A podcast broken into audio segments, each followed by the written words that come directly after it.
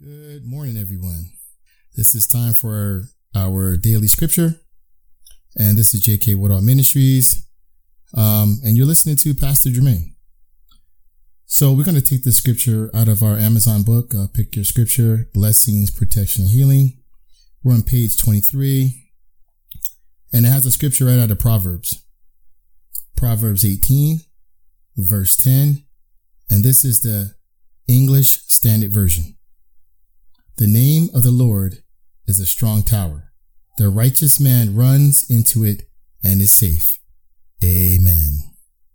The name of the Lord. There's something about the name of the Lord, something that makes us safe, something that provides protection. Yahweh, healer, redeemer, Jehovah Shalom, God of peace. There's something about the name of the Lord, Red Sea divider, waymaker, warrior.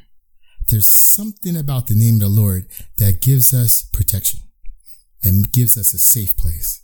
So today, look at your scripture of the day and say the name of the Lord. Say the name of the Lord and allow the safe place, the protection of the Lord Almighty to come upon you. Stay blessed, stay safe. Remember, God loves you you.